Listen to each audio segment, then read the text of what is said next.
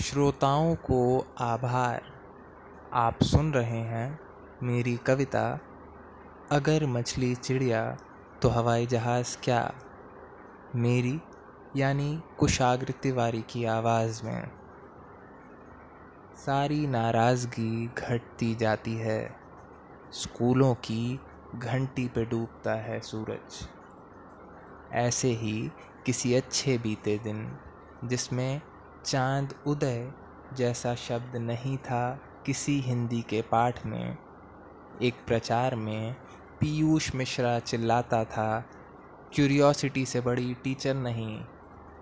अपनी ख़राब याददाश्त और भूगोल बावजूद मैंने बचाया, चूमा हुआ एक नक्शा।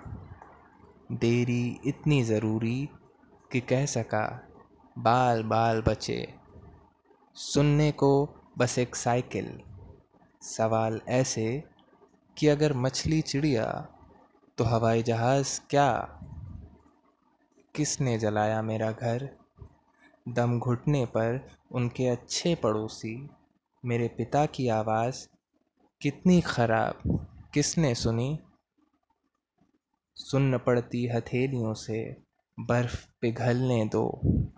आस के पैताने बैठने का चलन नहीं। कि हम आषाढ़ की ऐसी बारिश में खाएँ अमावट। अधूरे से शुरू करूँ पढ़ना तुम्हें।